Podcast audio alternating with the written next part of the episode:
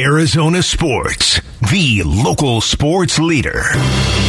Arizona Sports, Cardinals head coaching search update, update, update. Why did it take us so long to get here? When I say us, I mean uh, us, the folks out here in Denver. We've heard all the flirtations with DeMeco Ryan and the second interview with Jim Harbaugh. Let's just circle back to Sean Payton.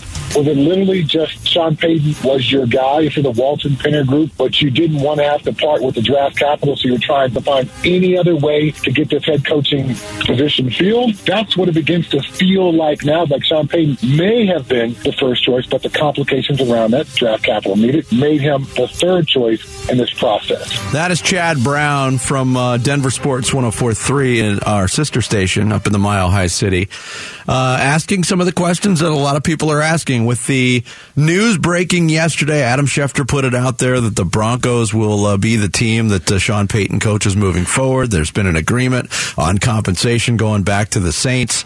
Obviously, ripple effects here in Arizona because Sean Payton was high on the list. Uh, how high on the list of the Cardinals? We don't know. We don't know if an offer was made after that seven hour interview.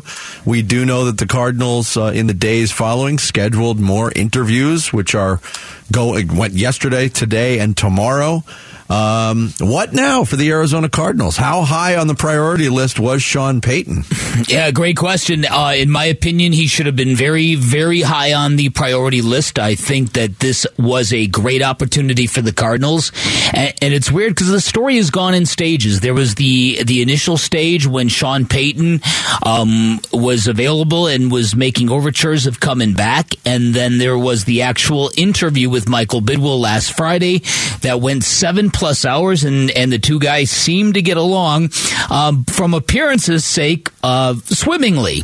And that led to the weekend, and that led to now. And, and I think there is uh, certainly a level of disappointment from from my end and then for a guy like Paul Calvisi, who covers the Cardinals, who's embedded with the team, for him to, to feel so strongly that this was going to happen, to predict it was going to happen. Now that's a guy on the inside, mm-hmm. a very smart guy, um, who is good at analysis and, and seeing this kind of stuff. So, so clearly inside the building, there was, there was a legitimate hope that he would come to Arizona. So my gut feeling is Vinny, gut, and I don't know this yet and hopefully over talking to people in the next couple of days, I'll get a better view on this. My gut feeling right now is Sean Payton used the Cardinals. That Sean Payton ultimately did not want to come here for what for either the or for either the ownership factor, which I don't think it is in this particular case, or the quarterback factor, which I do think it is in this case. Again, this is just my best guess, but that could be countered. That could be countered by a couple of different things, such as number one, um, as of yesterday morning, the Denver Broncos were still looking for somebody who wasn't Sean Payton. So does that tell you that the compensation paid to the New Orleans Saints was driving teams away? There certainly was a feeling when the Cardinals went out and announced interviews with both the offensive coordinator and the defensive coordinator of the Bengals that, okay, what is this all about? Are the Cardinals clapping back at the Saints? Are they saying, okay, you want to play that game? We're going to start looking elsewhere. Uh, I really hope it didn't come down to that because if it came down to a matter of what team was able to pony up with the New Orleans Saints, that to me would say that Sean Payton was cool going either place. And I don't think Sean Payton rolls like that. I think Sean Payton, I think this decision starts with Sean Payton. I don't think it starts with what team was willing to meet the Saints asking price. Yeah, that, that's a fair point. There's a lot of people that are saying, uh, you know, asking the questions, you know, Sean Payton did not have to go back to coaching this year. He kind of held all the cards and people pointing out that their thought is the Denver Broncos is an imperfect situation uh, for Sean Payton to go into. Tony Kornheiser of ESPN among those asking those questions. And my first reaction was, why would he go there? I understand what you say about Russell Wilson. Russell Wilson was terrible this year, and sometimes people fall off the edge of the cliff. But he's the same. He's the same size as Drew Brees. And Sean Payton knows what to do with smaller quarterbacks. But you're walking into a division, and this is my point about going to Denver. You're walking into a division where the Kansas City Chiefs have been to five straight AFC championship games. They are as close to a dynasty in the West, in the AFC as is possible. And in, it, with the Chargers, you've got an up and coming team and you've got a quarterback in Justin Herbert that may be a great quarterback. If I am Sean Payton, I would have waited. We've talked about this before. Wait for the Chargers, maybe wait for the Cowboys. So I don't know why he jumped in here. And the other part of this, Mike, is they gave up so many draft picks for Russell Wilson. Now they're giving up draft picks for Sean Payton. What do they got? Yeah, in the last two off seasons, uh, here's what Denver's given up 2022 first round pick to Seattle, a 2022 second round pick to Seattle, 2022 fifth round pick, a 2023 first round pick, a 2023 second round pick, Noah Fant, Drew Lock, Shelby Harris, and for Payton, a 2023 first round pick and a 2024 second round pick. So in terms of draft capital, at least at the top of drafts, they are marginalized. Yeah, um, and if Sean Payton wins the Super Bowl with Russell Wilson, none of that will matter. That's true. Uh, I think the, the, the point on the AFC West is is a valid point. Sean Payton's obviously a very confident guy. We've got a decade uh, worth of of track record for Russell Wilson that he's a good quarterback and can be a championship level quarterback. Last year was the outlier. But last year was a complete and utter disaster in Denver. I'm right in the middle. Can Sean Payton fix Russell Wilson? I think it's going to be intriguing. Um, you know, the point that Tony Kornheiser made there too is, hey, Sean Payton has worked with a smaller quarterback in, in Drew Brees before, so he knows how to work with them. That absolutely applied to the situation in Arizona with uh, another level to it. Kyler mm-hmm. Murray's a 5'10 quarterback, the smallest starting quarterback in the NFL, but he's also got jets like Russell Wilson doesn't have or Drew Brees doesn't have. I'm wondering, and we may never know the answer to this question. If this was more than a flirtation or Sean Payton using the Cardinals for mm-hmm. leverage in another search, how much the Kyler Murray injury status and the reporting that was shared over the weekend about his timetable for return, how much that influenced Sean Payton's decision? Well, that would be most unfortunate, wouldn't it? It would. And then you would ask yourself, okay, then what was the genesis of? And again, that's why I went nuts on this topic. I don't understand wh- why that report was even a report. And, but but you're right. Did where what, what role did that play in all of this? I, I, don't know if it did, to be honest with you, because if Sean Payton looked at Kyler Murray and saw a significantly better chance to win a Super Bowl than he does with Russell Wilson, because uh, what you said is very accurate. Russell Wilson below average sized quarterback. Same with Kyler Murray. Kyler Murray's got all the athleticism in the world. Russell Wilson has declining athleticism, if any left at all. So, but but to me, if if I if my faith in who Sean Payton is as an impact coach is accurate, and I've I've talked to a lot of people about Sean Payton over the years it, this this is going to come down to his decision and not him settling for either or or the best of. Yeah. So to me, this has got this. That's why I come down to this idea that when when Sean Payton came out of the interview with Michael Bidwill and immediately quoted resistance to the idea that he was that he was turned off by the Broncos ownership. In hindsight, that should tell you something. That should tell you something that that Sean Payton was sending a message to Denver while at the same time trying his best to keep a door open. Yeah, I, I think that's all fair. But now I'm going to focus on the Cardinals. The big fish is gone. Yep. Um, in fact, my list amounts to nothing on my preference, but Sean Payton was high on that list. Mm-hmm. Dan Quinn was high on that yep. list. Frank Reich was high on that list. Yep. Brian Flores was high on that yep. list. One of those guys is remaining. So now you can cast, you've cast your net far and wide. We're 23 days into this coaching search. Mm-hmm. Maybe you rolled the dice on Sean Payton. We don't know how far down the road the Cardinals went. It is imperative that they get moving now.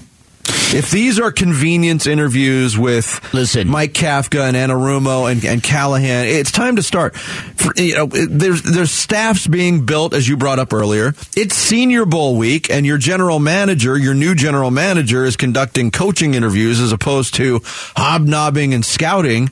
I know the Cardinals have people there, but it's time to move. It's time to stop casting nets, is what it is. Yeah. And and this is again, this is they got lucky. They were in dead last for the acquisition of Bruce Arians. Mm-hmm. They are always trailing the play. when it comes to hiring coaches. Except This- except when they hired Cliff Kingsbury. A nine a nine day turnaround. Yeah. So that Right. and that was out of character for them. And here we are four And- years later yeah. looking for a different right. coach. And no, again, so I, I agree with you. The the amount uh, the the struggle the new guy is going to have to put a staff together Mm-hmm. is very real, very very real because all those guys now are getting jobs. And so again, I don't I don't know. Hopefully somewhere down the line we'll get some clarity on this. You know, it's the worst scenario would be Sean Payton asking, "Hey, Michael." You're not serious about wanting to watch film with me, are you? And Michael says, "Oh no, no, no. That's yeah, yeah. I got to be involved, Sean."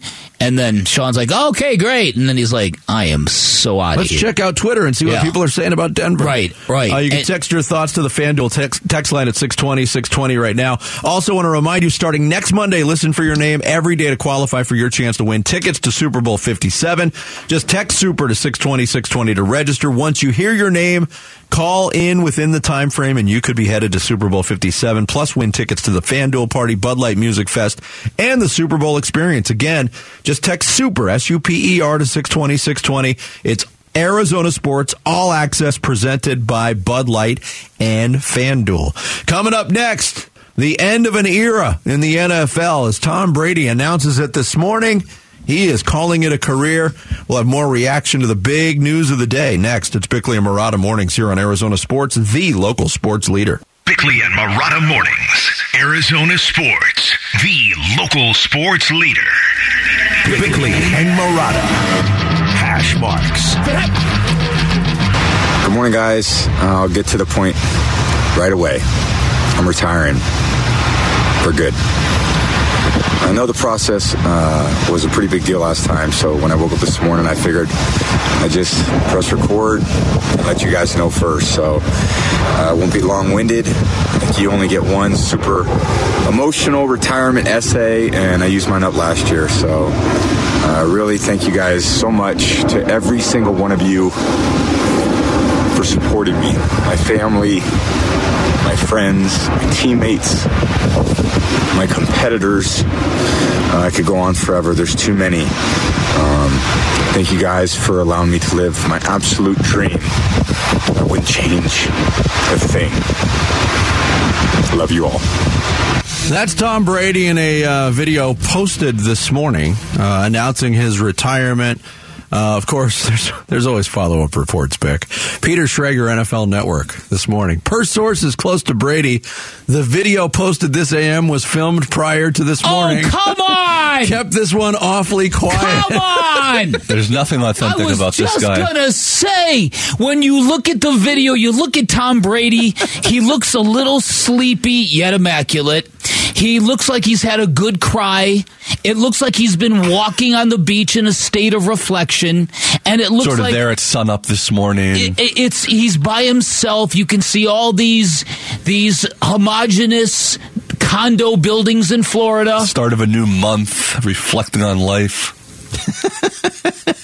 He's standing on the beach, the wind is whipping, and he's delivering this this moment of clarity. And you're telling me I woke up this it morning was and I- I just felt it. That was probably take 11.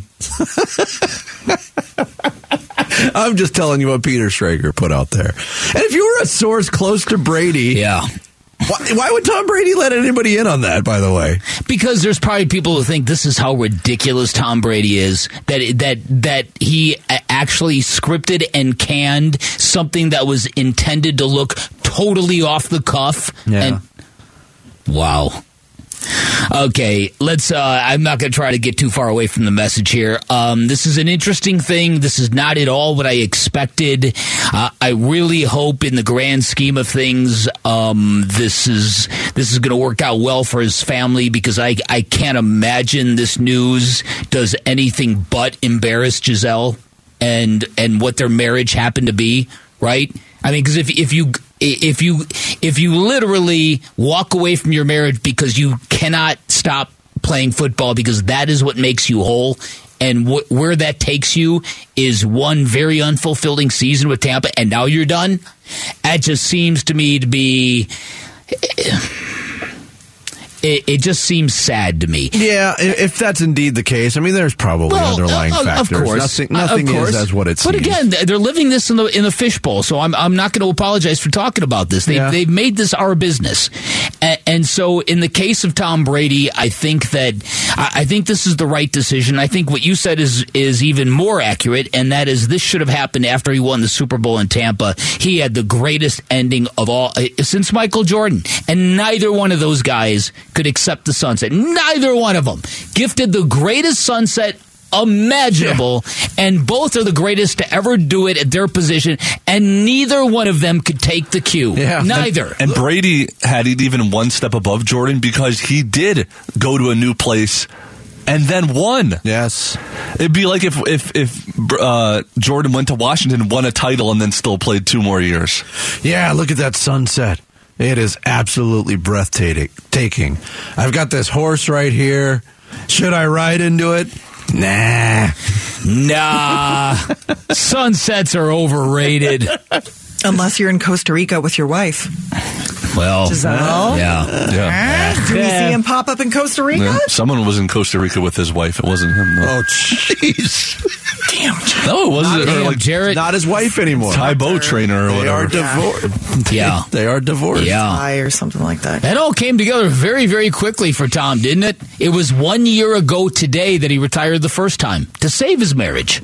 So what's 40 right. days from now? Um, well, last year it was March 13th. March 13th. When he unretired.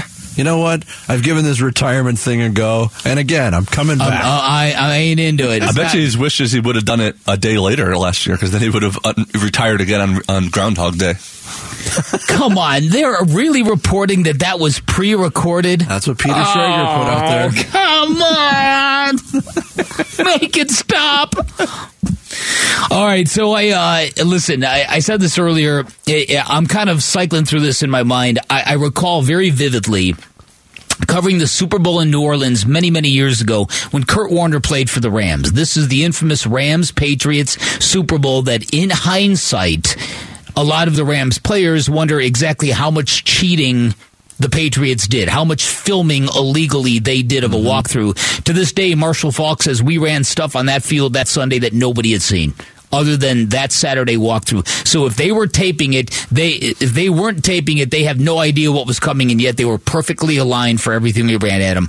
Um, and and we we know the cheating heart that is at at the root of the New England Patriots. So it's very easy to see that. But in real time, let me tell you this: I remember watching Tom Brady get the ball right before overtime, and John Madden, in one of the rare calls in which he was vilified for, was imploring the Patriots to play for overtime.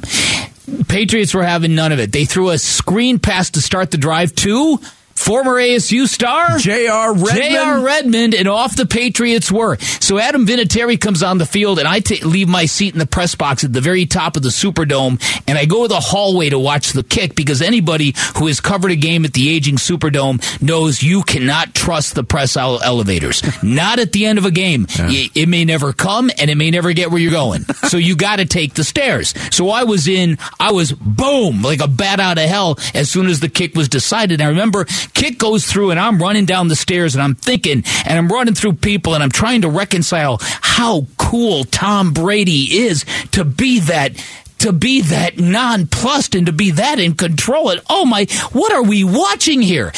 And at that point in time, the Patriots were considered America's team. They were the team that wouldn't introduce offense or defense. Everybody gets introduced because we are one. And they were loved for being the classic overachieving, let's do this together underdog. with uh, with an underdog quarterback. Fast forward to many, many years, Tom Brady's here with the Patriots, and they're staying out at Wild Horse Pass, where I believe uh, the Eagles are going to be, or the Chiefs maybe are going to be there. I, I don't know, but but then that was right after Deflategate, and so I saw him then in a much different light, and so now here we are, full circle, and I'm here to tell you, man, life goes by fast.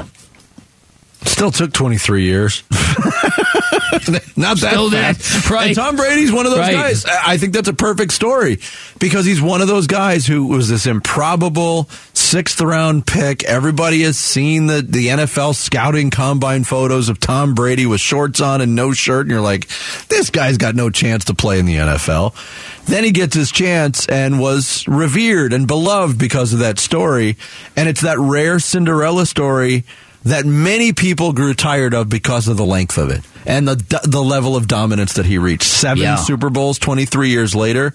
Nobody thinks of him as, and maybe he still thinks of himself that way, but nobody thinks of him as that sixth round pick that went 199th overall in the draft. Well, Right, exactly. So I so I think that the fact that this man is going to walk away with seven Super Bowl rings at that position, which just blows away everybody else. Mm-hmm. Below that, it's what Montana with four, Bradshaw with four. Yeah. Um, Mahomes is going to challenge it, though. There's my prediction. What? today. I was just going to say that will never even be approached. You know how good Patrick Mahomes' first five years in the league has been? But he's got, He's got one. He's got. He better get this one. I, I think what Jared is saying is that with with Burrow and with Herbert and He needs to get seven more to break it. and that's the thing. He has put this thing. It's it's he's put that record so far out in front of everybody else that it's you know it's quite something. All right, maybe I'm a little off. Andy No, Reid is he- is no youngster. No, listen, listen. No, he no, he he's not That's the only thing I'll say about him. That's the only thing I ever say Patrick about him is talk about his age. He can't succeed without. No, but you Andy never Reid. you never know what would happen. You know, in the next iteration of the coaching staff there. It's true. You can text your thoughts to the FanDuel text line at 620, 620 right now. Coming up next, the big stories of the day. And man, they're pretty big this morning. We'll get into them repackaged in the rush hour reboot with Sarah Cazell. It's Bickley and Marotta mornings here on Arizona Sports, the local sports leader. Arizona Sports, the local sports leader. Bickley and Mornings. Rush Hour Reboot. Rush Hour Reboot. Getting you up to speed on everything happening in sports this morning. Brought to you by Brooklyn Bedding. Arizona built for America's dreams. Good morning, everybody. Ooh! It is a spicy news day here on this Wednesday, February 1st. Welcome into the Rush Hour Reboot, everyone. I am Sarah Cazell, taking you through all of those stories with Dan Bickley. Hey, Hey! Oh, some pep in his step today. Vince Marotta. Good morning, guys. Good morning, Tom. Nice. And Jarrett Garland. My ACL scar looks like a sideways smiley face. It really does. it's very cute. Uh, Dan Bickley, is that extra pep in your step today because it's no longer dry January, or is it because Tom am- Brady's out of the NFL? Yeah, listen, I'm I'm feeling entirely too healthy. I'm uh, yeah, right, exactly. Dry February. I'm uh, yeah, I'm flush with achievement or something. Yeah, uh, it- to me, it's probably all of that. Um, uh, again, as Tom, as somebody who's not Tom Brady's biggest fan, I think I made that obvious. I'm very glad he's not coming to the NFC West next year. I was when I left here yesterday and during the show yesterday, I was about as convinced of that as a fait accompli as about anything. Wow. And I'm real glad that's not happening. Really? Yeah, Wow. Okay. yeah, yeah. All right. Well, we're going to I get. wasn't the only one. Yeah, that's fair. That's fair. Uh, we are going to get to Tom Brady in just a moment, but first we are going to start locally with the Arizona Cardinals and the fact that Sean Payton is not coming here. Now, the Broncos still have not made it official, but ESPN's Adam Schefter reported yesterday that he is going to Denver. Russell Wilson wanted Sean Payton and was pulling for him the whole time. And that the two have worked together at the Pro Bowl, know each other, uh, have wanted to work together in the past, and here they are now getting an opportunity to do that.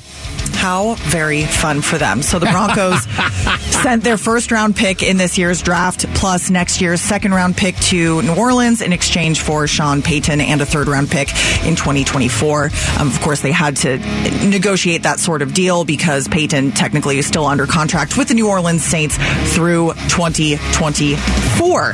Uh, we'll get to the remaining candidates in a second, but first, with DeMeco Ryans official to Houston yesterday, and now Sean Payton, we think official to the Denver Broncos. The Cardinals and the Colts are the last two teams left with openings, guys. Perception wise, does it mean anything that the Cardinals and the Colts, an organization, the Colts, which looks like a disaster, that these are the last two teams standing and the Cardinals are part of that group? Perception wise, yeah, yeah. absolutely, Absolutely. it means something. That Absolutely. is not the. You don't want to be keeping company with the franchise that has absolutely no clue of what they're doing.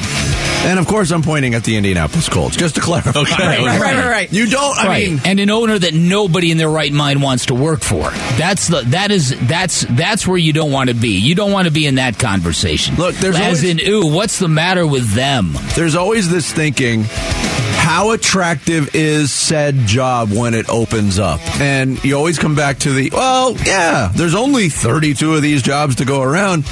They're not all that attractive. They're not equally weighted.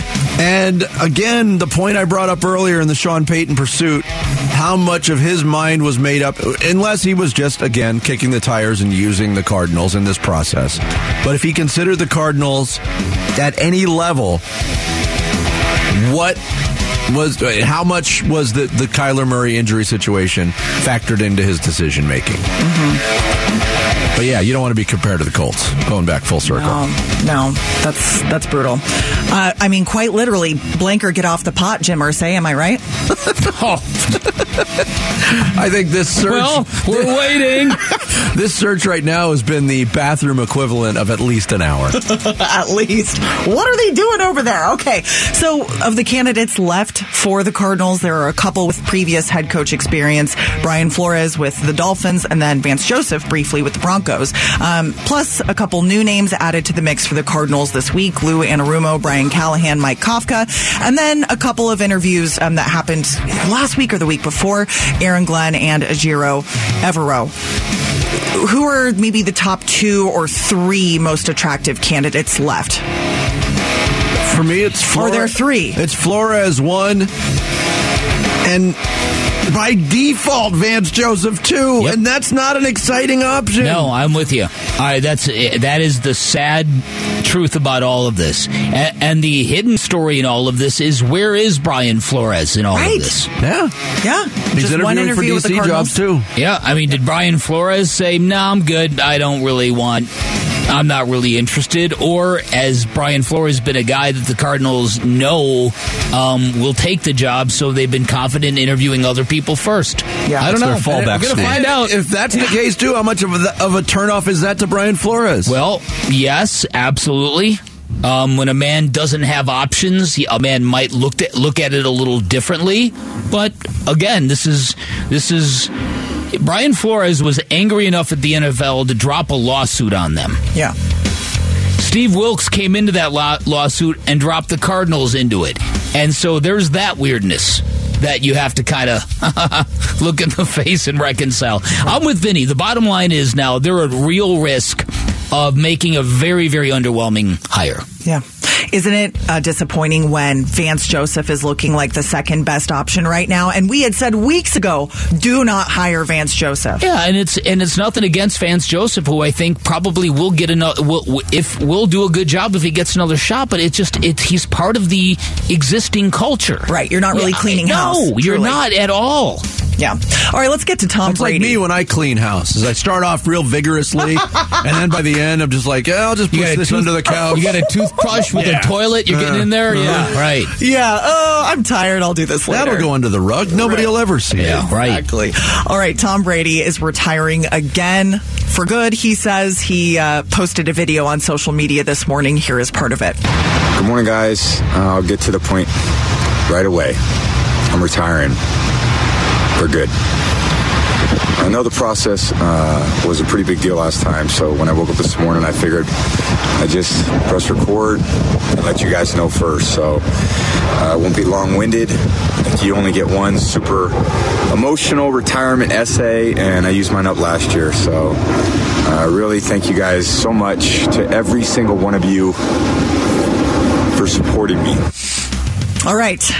As we all know. When he woke up this morning, he just thought I'd press record. whatever, whatever. That video I recorded several days Yeah. ago. Okay, so the question is, do you believe him? Is is this really for good, like he said? Yes, I do. I, I don't think I, I don't think Tom Brady adds that, does that. I, he's he's self aware enough to know that you you can't walk back on this too. Yes. Yeah. I appreciated that he Yeah. even said that in the video. I know I already had my whole parade, my whole Yeah. goodbye song Yeah. and dance, so. Mm-hmm. Yeah. Okay. Do we think we see him on a Fox set I- next year? Sean Payton? I'll answer the first question that? first. I don't fully believe him. I think there's still a crack of a door open. Really? Yeah. He's he's pathological. Um, I could see him playing in 2024. more likely, Oh, yes, no. he's he's on television next year. Okay. Payton's off to Denver. And then, He like- slides into the seat. And then, like, well, well, no, he's going to be the number one game analyst, so he's not even part of that. Oh, it panel. wasn't. It wasn't studio crew. It No, was in the booth. It's game crew. oh, Um, very cool. Yeah, and, and much like Sean Payton, he'll probably go TV for a year, and Bruce Arians before him. TV for a year, I want back in. Oh my gosh. All right. Uh, there's a lot more that we could have gotten to, but coming up next, we've got somebody who covers Mike Kafka. Is that right? One of the Cardinals candidates uh, from the New York Giants. So we're going to talk to him next. Yes, that's true. Uh, Rush Hour Reboot, thank you, Sarah. Thank you. Thank As you, Sarah Sarah. said, we will talk and get a, a closer look at candidate Mike Kafka, the offensive coordinator for the Giants. Dan Duggan, who covers the Giants for The Athletic, will join us straight ahead at Bickley and Marotta Mornings on Arizona Sports, the local sports leader. Bickley and Marotta Mornings. Arizona Sports, the local sports leader. Arizona Sports. Cardinals head coaching search. Update. Update. Update. The Cardinals, one of two teams still looking for a head coach in this cycle. They've got seven candidates, one of which, offensive coordinator from the New York Giants, Mike Kafka, uh, still being considered. Here to give us a closer look on Mike Kafka, the candidate for the Cardinals, is uh, Dan Duggan, covers the car, uh, the uh, Giants for the Athletic, and he joins us here on the Arizona Sports Line. Dan, good morning. Thanks for joining us today. Yeah, no problem. How you guys doing? Doing well. Uh, Mike Kafka, kind of a new hot name in uh, coaching circles. Thirty-five years old. I, I mean, I, I remember Mike Kafka's uh, playing career quite, quite clearly. It doesn't seem like he's been gone that long. Uh, at this point, after one year as a coordinator, Dan, how would you just sum up uh, his candidacy, and how ready do you think he is to be a head coach in the NFL? Yeah, I mean, frankly, I'm a little surprised he's been such a hot name. He, you know, he really is interviewed for every opening. Um, I think he's, I think every opening now, uh, or at least he was rumored in Denver. Maybe never got there because obviously they pulled the trigger on Payton. Um, but yeah, I mean, he's young. This is his first year as a coordinator. Say he- he's not too far removed from playing. Uh, it's not like the Giants' offense uh, lit it up this year, but I think obviously people look at sort of his background and obviously what he had to work with this year, and they see a lot of potential there. And if there's one trend in this league, everyone seems to be trying to find the next Sean McVay, uh, you know, that young up and coming offensive coach. So uh, it doesn't surprise me he's been on the circuit. Um, you know, obviously some of those those dance cards are starting to fill up. So I mean, Arizona might be his, his best shot at this point. But yeah, no, he's definitely on sort of a, a meteoric rise. Um, uh, you know, up to the coaching ranks. And, and, and we've seen that year after year. Some guys seem to be worth, worthy of it. Some people seem to flame out. Uh, the the flavor of the months. What what does your instinct tell you about his long term viability as a head coaching candidate or as a head coach? Yeah, I mean, obviously, like the head coach question is the one that you know is, is impossible to answer. As, as we see every year, you know, coaches get fired after one, two, three seasons. Just you know, it's a constant revolving door. So you really don't know until a guy gets in that position. Um, but you know, he does have a really strong kind of lineage. You know, he, he played for a, a lot of different coaches, a lot of different systems. obviously, very tightly linked to Andy Reid, and, and that coaching tree has been pretty fruitful. And I think it was very beneficial and very intentional by him to leave Kansas City to come here where he would get more exposure because in Kansas City you're always going to be under that Andy Reid shadow. You know, he's the one who calls plays. It's his offense. So by Kafka coming here, even though Brian Daboll, you know, is certainly known as an offensive mind, Kafka was the offensive coordinator calling the plays. It wasn't as if you know he was you know, in title only. He was the one calling plays on Sunday. Uh, obviously, Daboll has a lot of influence in the offense, but again, when push came to shove, Kafka was you know saying what they're going to run on third and two, and uh, you know he was running the offense because Daboll's whole thing was he wanted to be more of a CEO. So um, you know I think he is definitely you know built a strong resume in a short period of time. Uh, as far as how he'd do in that job, I mean, again, you kind of have to take the plunge unless you're going to hire a retread because there's really no way to, to forecast that. As we see how often these guys get these teams get it wrong. Very true. Dan Duggan, Giants beat reporter for The Athletic, our guest here on the Arizona Sports Line. Uh, it is only a one year sample, and yes, it was a resurgent year for the Giants. They, they make the playoffs, and that offense had, had something to do with it. But, you know, during the course of the year, maybe through your eyes, maybe through the eyes of the fan base, Dan, what were some of the criticisms uh, of the Giants offense under Mike Kafka this year?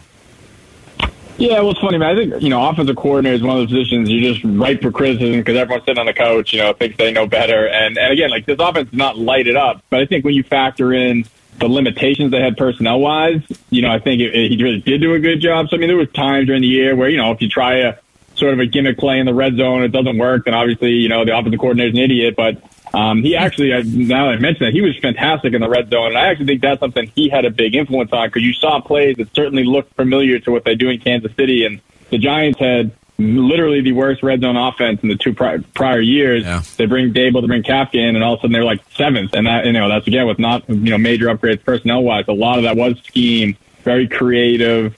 Uh, but yeah, so you don't have a criticism. There's just games where obviously they didn't score a bunch, but I don't think uh, you know he was exactly cut loose with the personnel they had to try to you know put up 30 points. They were trying to manage games and win them you know 21 to 20, which they did. So I mean, I think in, in that sense, job well done, and you see how the rest of the league received him that he got all this interest. Now, the Cardinals are kind of looking for a similar impact from their next head coach that Brian Daboll had, obviously, with the Giants. What tangible did he bring to that culture? How immediate was that culture change? And how rare is that to actually uh, find on the market? Yeah, well, I mean, listen, i I'm very well versed in coaching changes. I've been on the beat since 2016, and Daboll's, Daboll's the fourth head coach I've covered. So I've seen this all kind of happen, and a lot of times it's the honeymoon period, and and then that wears off pretty quickly. But no, he definitely through year one, which is obviously all we can evaluate. He did a phenomenal job of, of changing the culture. I mean, I think the thing is too. A lot of times you have a coach with one personality. When you fire him, you want to bring in sort of a different personality. So Joe Judge, very kind of disciplinarian, strict. You bring in Daboll, who's much more of a people person, made it a much looser atmosphere, more of a players coach, and obviously players responded to that. And then you still have to, you know, be, you know, authoritative at times, but I think he did a good job of, of loosening the culture up. And then obviously once the team had success, it kind of snowballs in a positive way. So, uh, Kafka though is not a Brian. Da- I mean, Brian Daboll's kind of a gregarious guy, especially with his players. Maybe not always at the podium. Kafka is definitely a more reserved guy. So I would be curious to see uh, how that would translate to like leading the whole team because you know obviously he led the offense, but it's different when you have so many more dynamics when you're in the head coaching office compared to you're really just worried about what the offense is going to do. So that is something that you know obviously I'm sure these owners are trying to figure out and get to know him better in these interviews because I can't answer that because again he's never been in that position. But I don't know like looking at his personality and how he conducts himself, he isn't this huge presence. So I am curious how that would translate. Talking with Dan Duggan, who covers the New York Giants for the Athletic here on uh, Arizona Sports, and if the Cardinals go down the road, Dan, of hiring an offensive head coach, that coach is going to be tied to the development, the unlocking of Kyler Murray moving forward because he's the franchise quarterback whenever he comes back from the knee injury. Um, when you look at Mike Kafka's, um, and the, the, numbers won't blow you away, but everybody who watched the Giants this year will say, hey, Daniel Jones made strides in year four. How much of that had to do with Mike Kafka and specifically how much, uh, or what, what did you see Daniel Jones improve uh, this year? Yeah, it's a good question because obviously it's hard to maybe divvy up who gets the credit because again, Abel's an offensive guy, then you bring Kafka, and then also the quarterbacks coach who actually uh, he's getting OC looks too. So everyone kind of associated with the Giants offense Daniel Jones um, has gotten praise and gotten recognition for the job they did. But no, I think Kafka uh, definitely played a big part because even you go back in Kansas City, you know, he worked very closely with Patrick Mahomes. So again, you can't, you know, give him credit for Patrick Mahomes' development, but he at least played a role in that. So that's encouraging. He has a track record now with two guys where uh, he at least helps get the most out of them. And with, with Daniel Jones, the biggest thing he did because early in his career he showed promise, but he was just a turnover machine. Mm-hmm. And slowly but surely, even the previous regime cut back on that. But this year they cut back on it significantly. I mean, he actually had the, the lowest interception rate in the league. They really unlocked him as a dual threat, and so much of that I feel like was coaching because his big problem a lot of times was he'd be stuck in the pocket and he gets stripped and you wouldn't feel the pressure. They definitely coached him. You know, you hit the back of your drop, take off, get out of there before there's any trouble. Obviously, that's not something that would be foreign to Kyler Murray. So uh, that you know that could be a great fit in terms of kind of coaching a dual threat quarterback. Obviously, Murray has you know far more athleticism even than Daniel Jones. So um, that could be a great fit. And um, yeah, I, I think his tracker with quarterbacks would be very intriguing. And that's why so many teams at least want to talk to him just to kind of get a sense for him, um, you know, and see if he is ready. I, I, saw earlier today that Brandon Aiyuk, who's got obviously Arizona ties from his days in college, he uh, he seemed to like some social media posts of him in a hmm. Giants uniform, and clearly the Giants wouldn't mind giving Daniel Jones or whomever a number one wide receiver. I guess my big question is this: What's coming for this franchise now? Because as you pointed out, you've covered this team through a, through a pretty prolonged valley, and and the return of New York football was one of the big storylines last year in the NFL. What what about the excitement? What about the momentum and where this whole thing is going for fans of the Big Blue?